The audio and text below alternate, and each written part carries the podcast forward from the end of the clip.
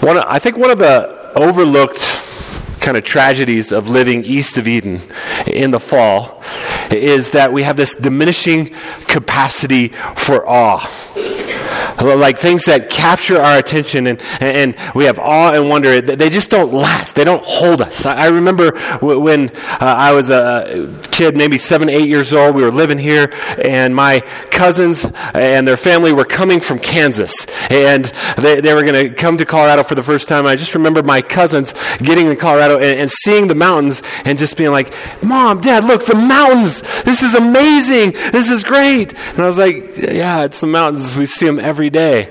And then we went on vacation with them up in the mountains and we were camping and river. Like it was a great vacation, but like at every moment they're like, wow, amazing, awesome. And I, and, and I just kind of would stare at them and, and I, I would look at what they're looking at and I would try to make, connect the dots. And their, their enthusiasm did help me a little bit, but, but, but we, I just, by and large, we, we take things of beauty and grandeur and glory for granted. And so um, I remember the first time I, we were on a road trip and uh, we drove out to San Diego and I saw the ocean for the same time. And I was that kid. I was like, wow, the ocean is amazing. Like I was enthralled. I, I, I loved it, everything about it. There were seashells and, and all those things. Like I, I was, I, I was like, this is, this is my jam. This is my place, right? Uh, because I was new. But, but all the other people in San Diego were just bored with it. Um, you know, there's there, there's just like kids still have this capacity to have uh, awe and wonder more than us. I think as we get older, we just lose it more and more. Like like even going to the mall as a kid and and uh, having my ratty tennis shoes on and going in the store and, and, picking out a new pair of shoes. Remember this? And uh, what what did you do? I'm like I'm wearing them out. Like don't put those back in the box. I'm going to put them on right now. I'm going to run around and I'd be like, look, look at how fast my shoes make me look. And like, I believed it. And, uh, like, and for a couple days, like, I, I, felt that, right? I felt the, the awe and wonder of just a new pair of shoes. But now, like, I'm okay, shoes, cool, whatever. And, and again, we, we, all have this, this problem. Like you can drive to the Grand Canyon and, and there will be a moment, uh, there may be several moments, it may be a few hours where you're just like, wow, this is amazing. God is glorious. But, but it won't take long before uh, you start taking your selfies and then start getting lost in your screens and, and losing the wonder of that. And even the, the self-described greatest place on earth, Disney World. If you go to Disney World, like, and you go to the front gate and just hang out there for, for a moment and, and the family's coming in, you're going to see awe and wonder. And you can tell who's been there before and who hasn't. Like, if they haven't been there before, they're really blown away by that, right? Like, this is amazing. And I know we got some Disney people in the front row. Um, they're always they they've maintained the awe, and, and, that's good. But but you go into there and and they're seeing other things, and it starts to fade. It starts to fade. Well, you get a few few hours into Disney World, and I'm telling you, you're going to see some meltdowns like you've never seen in, in anywhere else in the world. The happiest place on earth, the greatest place on earth, the meltdown. And I'm just talking about the adults. I mean, ask me how I know. I've been to Disney World. And so, what is it about just that diminishing capacity? See, the greatest tragedy, the greatest tra- tragedy, I think, for us uh, east of Eden is that we have this diminishing capacity for beholding the awe and the glory of God. In fact, that's been the story of the book of Exodus, right? Like, on repeat, God is just doing amazing, amazing, amazing things. And the people are like, whoa, whoa, whoa, whoa. And then they just get off track. In fact, this is just the story of humanity. This is our story. Even those of us that have been rescued, redeemed, filled by the Spirit, uh, like they're, they're, the, the, every spiritual discipline, its aim is to renew your awe and your wonder and your worship once again.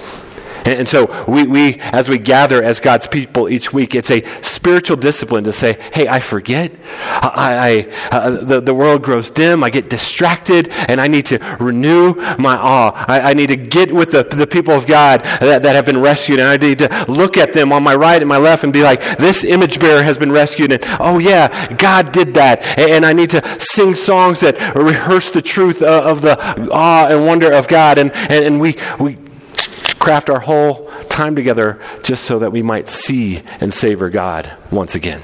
And I believe that's God's purpose for us this morning in this passage in Exodus 34. Uh, I believe God wants to stir in us uh, awe and wonder uh, of what's ultimately right, what's ultimately true. And so if you have your Bible, we're in Exodus 34. In Exodus 34, uh, it actually is uh, kind of closing out a section that began a couple weeks ago uh, with Ryan's sermon in Exodus 32 and then Rick preached last week. Well, well, all the way, if you've been with us this time through the book of Exodus, uh, things have been moving along, moving along, moving along. Uh, there, there, was this uh, covenant ceremony, think a wedding ceremony between God and his people that he has rescued out of slavery in Egypt and just put on display his glory and majesty time and time again. And they make, uh, the, the people say, we'll do it. We're all in. We're, we're, you're going to be our God. We're going to be your people. And and then 32 hits, and it's like uh, uh, the record scratch, screech. It's like a train gets derailed. Like, what happened? What happened? As, as, as Rick said last week, it's like uh, adultery on the wedding night. Insane. What happened with these people? It'd be like husband and wife, a groom, bride, standing before their friends and family and God, making these commitments, and then going to their resort, going to their hotel, and, and the groom says, "Hey, I'm going to go down to the lobby. I'm going to I'm going to go to the restaurant. I'm going to get us some food. What do you want?" And she says, "Okay, I'm going to order that. I'll be back in a few." It goes down, and as he goes down and he's waiting, the, the bride begins to just get nervous. Like, where is he? Well, what's happening? She, she begins to peek her head out the door like, oh, what's going on? Oh, he's just waiting in line. It's no big deal. No. And she gets more and more nervous. Like, has he abandoned me? What's going on? And she looks out, and then she sees this kind of disheveled man in rags with, with an unkept beard and hair and drug-addled eyes and alcohol in his breath, just stumbling along. And, and she says, "You, you're my husband." Come, be my protector. Come, live with me. Come, let's, let's consummate our marriage together. And she takes him into the room. The husband comes up with the, the plates of food and, and looks in and sees his new bride in the arms of another. How would you feel in that moment? you, you, would feel betrayed. You would feel angry. Uh, you, you would feel some wrath. You, you would, at least, if you had any love for this woman at all, you would feel, uh, I'm out. I, I can't do this. I don't want anything to do with that. And in fact, in, in Exodus 32, uh, this is, this is the tension of that text. It's the wedding night. God's people have already turned their back on him and adulterated themselves with a golden calf bowing down to it, saying, This is our God who saved us out of Egypt, like giving all the glory and credit to this pathetic thing. Well, in Exodus 33, last week's sermon, Rick did a, a great job. Moses uh, makes some requests. Well, first, God says, I, am still going to, in a sense, give, give these people grace.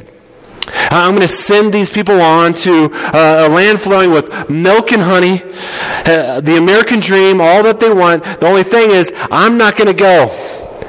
I'm going to send them on. I just won't be their God. I won't be with them because if I go with them, I, I, I will destroy them in my holiness and my righteous wrath against sin. I'm not going to go.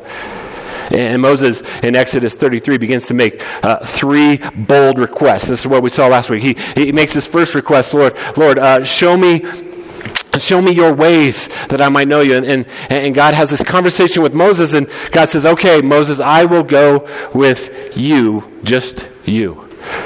And Moses boldly says, No, uh, for the sake of your name uh, among the nations, uh, we need you to go with, with, us, Lord. Please go with us. And then, then God says, oh, Okay, I'll go with you. And if you remember last week, that, that, that sounds good, but all of a sudden you, there's this moment, uh oh. Because you're still a holy, righteous God, and you said if you go with us, you'll, you'll probably destroy us along the way. So, so uh oh, we can't live without you, but we can't live with you, God. And that's where Moses makes this audacious request.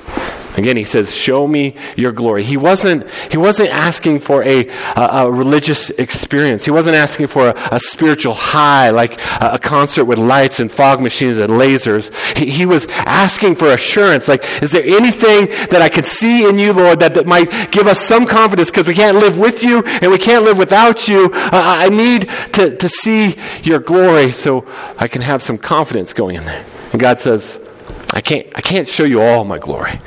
You would be destroyed.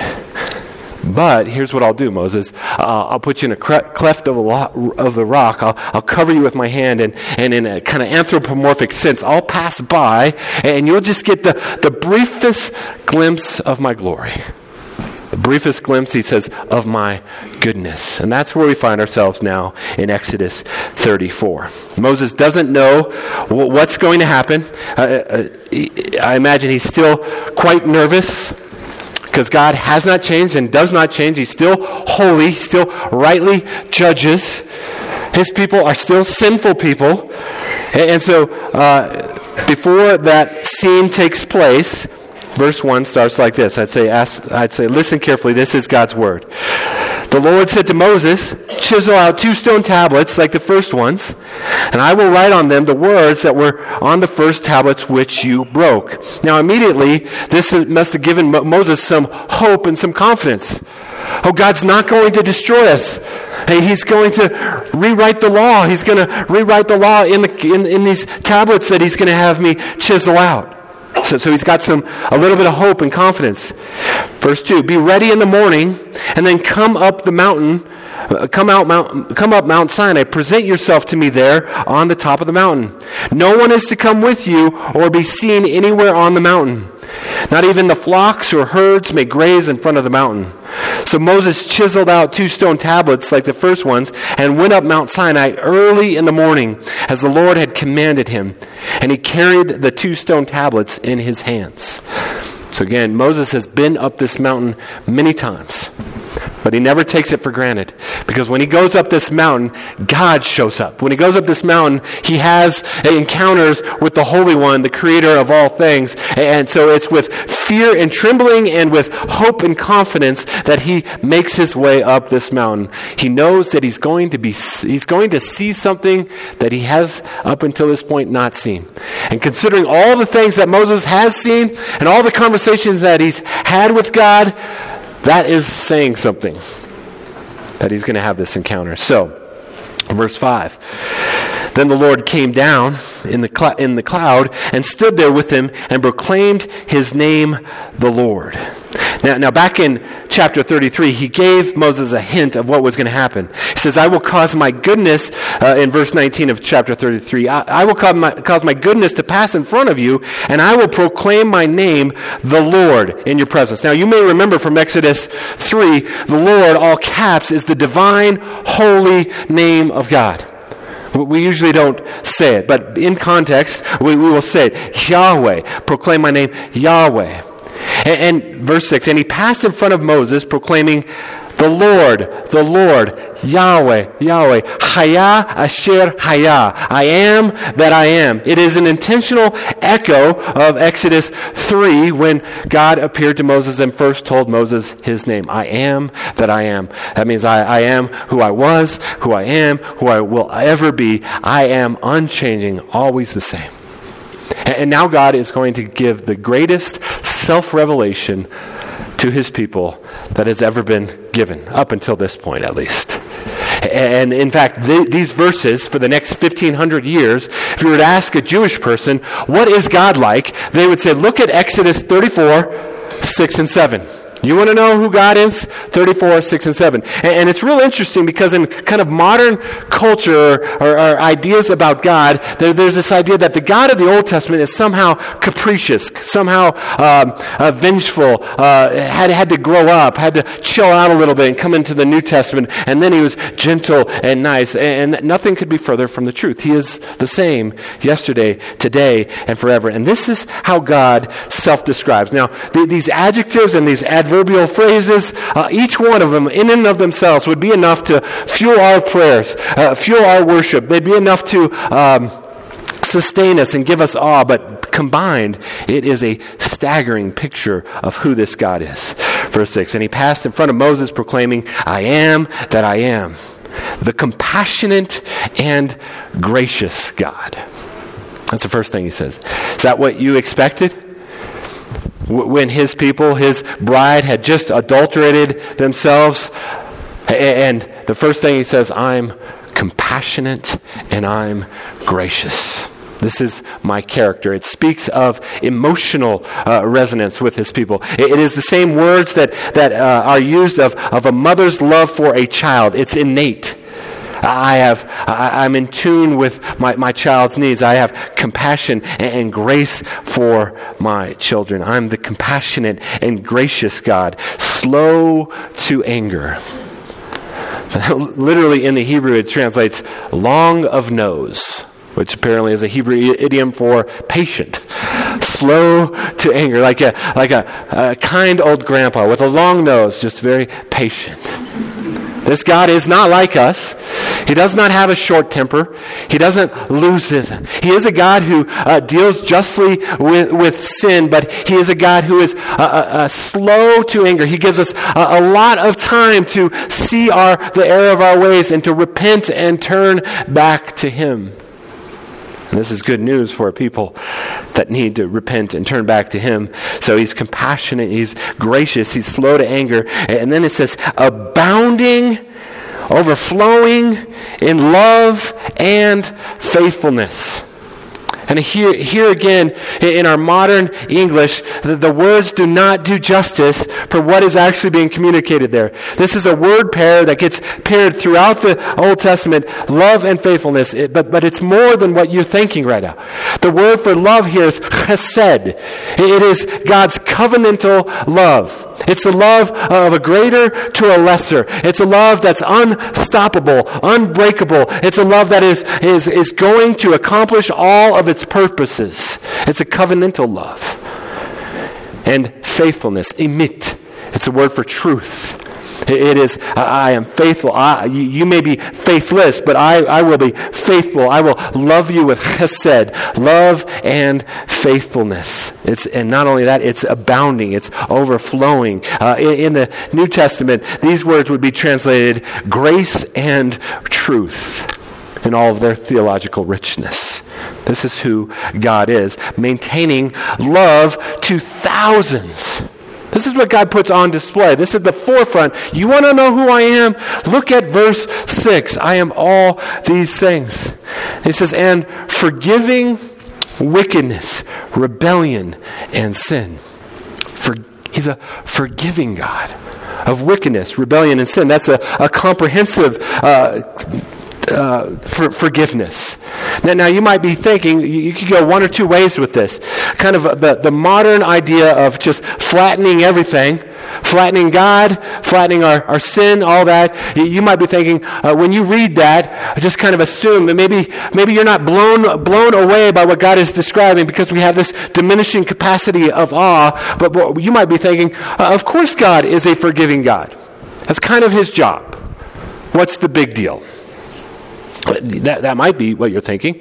You might be thinking, and after all, why are we even really talking about sin? That's kind of an outdated idea. Like, shouldn't we, like let's let's just leave that off. Let's talk about compassion and love and mercy. Like, well, we even, don't even need mercy because you know it's God's good, we're good. You know, I do some things wrong, but after all, it's not that wrong. So, so that's one way you might be thinking about this when you hear that He is a forgiving God. Or, or you might be thinking, but, but he's a holy God. He's a righteous God. How can he forgive when, when he is a God who is holy and just and righteous and, and sin can't be in his presence and, and all these things? You might, you might be thinking that. You might know, just be honest with yourself. I have, I have rebelled against this holy God. And so how can, how can Exodus 34, 6 and 7 just say that? Well, well, the next verse kind of leans into this tension. The next part of the verse says, maintaining love to thousands and forgiving wickedness, rebellion, and sin, yet he does not leave the guilty unpunished. He punishes the children and their children for the sin of the parents to the third and fourth generation. It's like there's an intentional tension here. Uh, on the one hand, God is forgiving. On the other hand, yet He doesn't let, the guilty go unpunished. And, newsflash, we're all the guilty. So which is it? Do, do we have forgiveness in God and in the character and nature? Or, or does He not let the guilty go unpunished? Well, We'll, we'll, dig into that in, in, just a few moments. But what, what I want you to see first and foremost is what Moses clearly sees. Moses sees what God puts on the foreground, foreground and, and, what God puts on the background. On the foreground is this overwhelming description of compassion and grace and slow to anger, abounding in love and faithfulness, maintaining love for thousands and forgiving. This is what Moses sees, and he knows that God judges sin. He just doesn't know how those things work out together. But his response is the right response. Verse 8 Moses bowed to the ground and worshiped. Moses bowed to the ground and worshiped. So something in the, the glimpse. Notice this is the moment that, that is f- the fulfillment of chapter 33. But, but there's no description of, of the hiding in the cleft or seeing the backside. There, there's no visual description. It's all about who God says He is. And, and if God has, has pulled back the veil just a little bit, and you see who God is, and you see who you are, and you see these things to be true, the only right and good natural response is to get on your face and to worship God. Verse 9 he, in light of this amazing revelation, in light of who God just said he is, Moses has one more audacious, ridiculous re- request. He, he would have never requested this if it wasn't for what God had just shown him. Now, we're, we're going to have to unpack it a little bit, but I want you to see how crazy this request is. In verse 9, Lord, he said, from the ground, face down in worship on the mountain. If I have found favor in your eyes, th- then let the Lord go with us. Although this is a stiff necked people, forgive our wickedness and our sin and take us as your inheritance. Now, now let me explain why this is such a crazy, crazy, crazy request. So, so when it says although, this is a stiff-necked people, that, that word although, it actually should be, it's, it's the Hebrew word kai. It should be, it should be translated because. So, so Moses is saying, go with us, and, and because this is a stiff-necked people, because they are sinful, they do sin, and because God, they're going to continue to sin, will you forgive our wickedness? Now, now what's important here is, is the word forgive. There are three Hebrew words eh, for forgiveness in the Old Testament.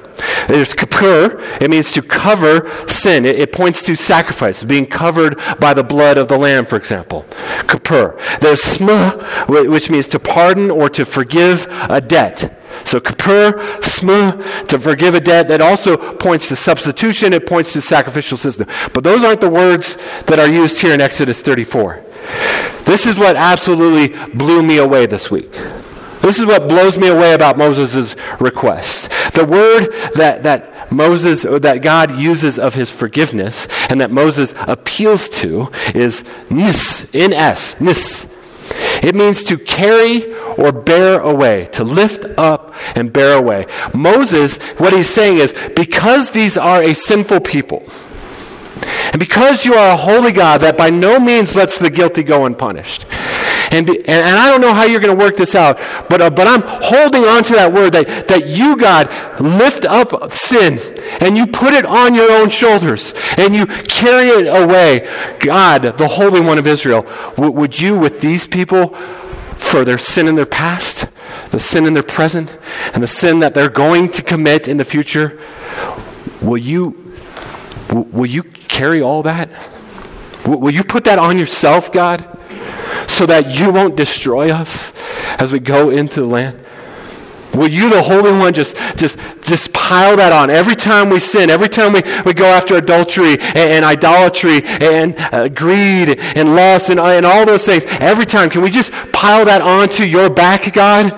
And will you carry it as we walk into the future? It is a crazy, crazy request. And Moses doesn't really know how this is going to work out. He's got some hints of it. He knows that, that, that there's, there's a sacrifice, a substitute that can happen. And Moses is like, Can you somehow, God, be our substitute? Is that, is that too bold of a request of a holy God to carry our sins? He doesn't know. This is why Paul will, will talk about this scene in, in 2 Corinthians 3 and 4 and, and talk about how the glory that Moses saw was just veiled glory. It was dim glory. He, he only had a hint, but we have more. these verses, Exodus 34, 36, and uh, verse 6 and 7, become the most quoted verses in the rest of the Old Testament. The prophets, the leaders, the psalmists, they're going to constantly point back. You want to know who God is like? Go, go, go back to Exodus 34. Let me just read one section of one psalm that, that does this. Psalm 103. Uh, verse 7 he says he made his ways he made known his ways to moses his deeds to the people of israel the Lord is compassionate and gracious, slow to anger, abounding in love. He will not always accuse, nor will he harbor his anger forever. He does not treat us as our sins deserve or repay us according to our iniquities. That's verse 10. Amen? Listen, if verse 10 isn't true, none of us, uh, none of us would be here today. I wouldn't be here. You wouldn't be here. He does not treat us as our sins deserve or repay us according to our iniquities. Why? Because he he forgives us. He carries us. He says, "Oh, your sin. L- let me take that on me." And they're just blown away by this. Like they don't understand. They can't understand. But they're constantly pointing to these verses? Well, we can understand. We can know. Because the embodiment of, of Exodus 34, 6, and 7 comes in the person of Jesus. God taking on flesh to carry our sins. In fact, this is how John describes. Think of Exodus 34 and now reread John chapter 1 in light of Exodus 34. He starts his gospel saying, In the beginning was the Word, and the Word was with God, and the Word was God. Down in verse 14. The Word became flesh, made his dwelling among us. We saw that, his tabernacle among us. We have seen his glory the glory of the one and only Son, who came from the Father, full of grace and truth, chesed and emet. There's an echo here. You, you want to know what Exodus 34 looks like in person? Look to Jesus. Verse 17, for the law was given to Moses. Grace and truth came through Jesus Christ. Chesed and emet. Verse 18 No one has ever seen God, but the one and only Son, who himself is God, is in closest relationship with the Father. He has made him known. So the tension of Exodus 34, I'm a forgiving God. By no means I acquit the guilty. The tension is all resolved in Jesus Christ. He is the one who says, I'll carry your sin. I'll put it on my, I'll, my back. I'll live the life that you and I can never live. I'll step down from my throne in glory and live among these people. I'll live a perfect, sinless life. nothing should go into my account, but I'll take everything into my account. And he begins to just stack it on him more and more so, so that on the night that he is betrayed, he's in the Garden of Gethsemane. And what's he doing? He's praying to the Father. Father, my soul is overwhelmed to the point of death. He's, he's, he's starting to feel the weight of your sin, my sin. Every little one and every big one, and, and all the sins of the world starting to press down on him. He says, My soul is overwhelmed to the point of death. Father, if it is possible, take this cup from me. But nevertheless, not my will, but your will be done. And the Father doesn't take the cup from him. He's arrested in the garden. He goes to a, a, mockery of a trial. He's tortured. He's abused. And then he's thrust a, a, a, heavy wooden beam on his back and told to carry it up to the skull, the place of the skull, Golgotha. And he's carrying the sins of the people on his back. The physical torture was brutal, but it is nothing, nothing compared to what Jesus is going through as he makes his way to the cross and as they lay him down and the Roman soldiers begin to drive thick seven inch iron spikes through his wrists and through his ankles. In that moment, as he's screaming out in pain, Luke tells us he screams out, Father, forgive them, for they know not what they do. It's as if God, it's as if Jesus is saying, I'm carrying all the sins of the world away to forgive them, and it's crushing me, it's destroying me, it's going to tear me apart. But Father, put, put even these sins on my back now. Even the ones that are crucifying, I'll carry that as well. I mean, isn't this a good God? And he goes and he, and, and he is forsaken by the Father where his righteous and good and holy wrath, wrath against sin because he by no means will let the guilty go unpunished. He takes that and he pours it on his son. Exodus 34 is embodied in the person and the work of Jesus. This is why Paul is adamant. Moses saw dimly, we see clearly the glory of God. And so our role now as, as believers, forgiven, have, having had our sins carried away from us to the cross, our role is just to simply renew our minds and our hearts to look to Jesus, to see and behold his glory, and to live out of that. So, what does this glory look like? Well, look to Jesus, taking on flesh to live the life you could never live. Look to Jesus paying the price you and I deserve to pay. Look to Jesus piling up your sin and your shame, carrying it to the cross. Look to Jesus receiving the full wrath of God against sin in himself. Look to Jesus being forsaken by the Father so that you will never, ever, ever, ever be forsaken. Look to Jesus who has purchased you by his blood and satisfied the full penalty of your payment of your penalty. Look to Jesus who died and was wrapped in a cloth and laid in the tomb. Look to Jesus who would not let death in the grave keep him down and have the last word. Look to Jesus who rose again on the third day. Look to Jesus who is fully alive. Look to Jesus who ascended to the right hand of the Father. Look to Jesus who is right now, right now, is advocating for you before the throne. He's both our judge and our defender. He's saying we'll never pay the penalty of all of our sins because the debt has already been paid in full. Look to Jesus who has sent his Holy Spirit to live in us and through us and has written his law on our hearts. Look to Jesus who has been given all power and authority in heaven and on earth and has invited us to life of purpose and mission with him. Look to Jesus who is coming again. Jesus Paul says in Colossians, when Christ appears, when Christ, who is your life, appears, then you also will appear with him in glory. This is our story. This is our glory. No wonder they call it gospel good news. Amen.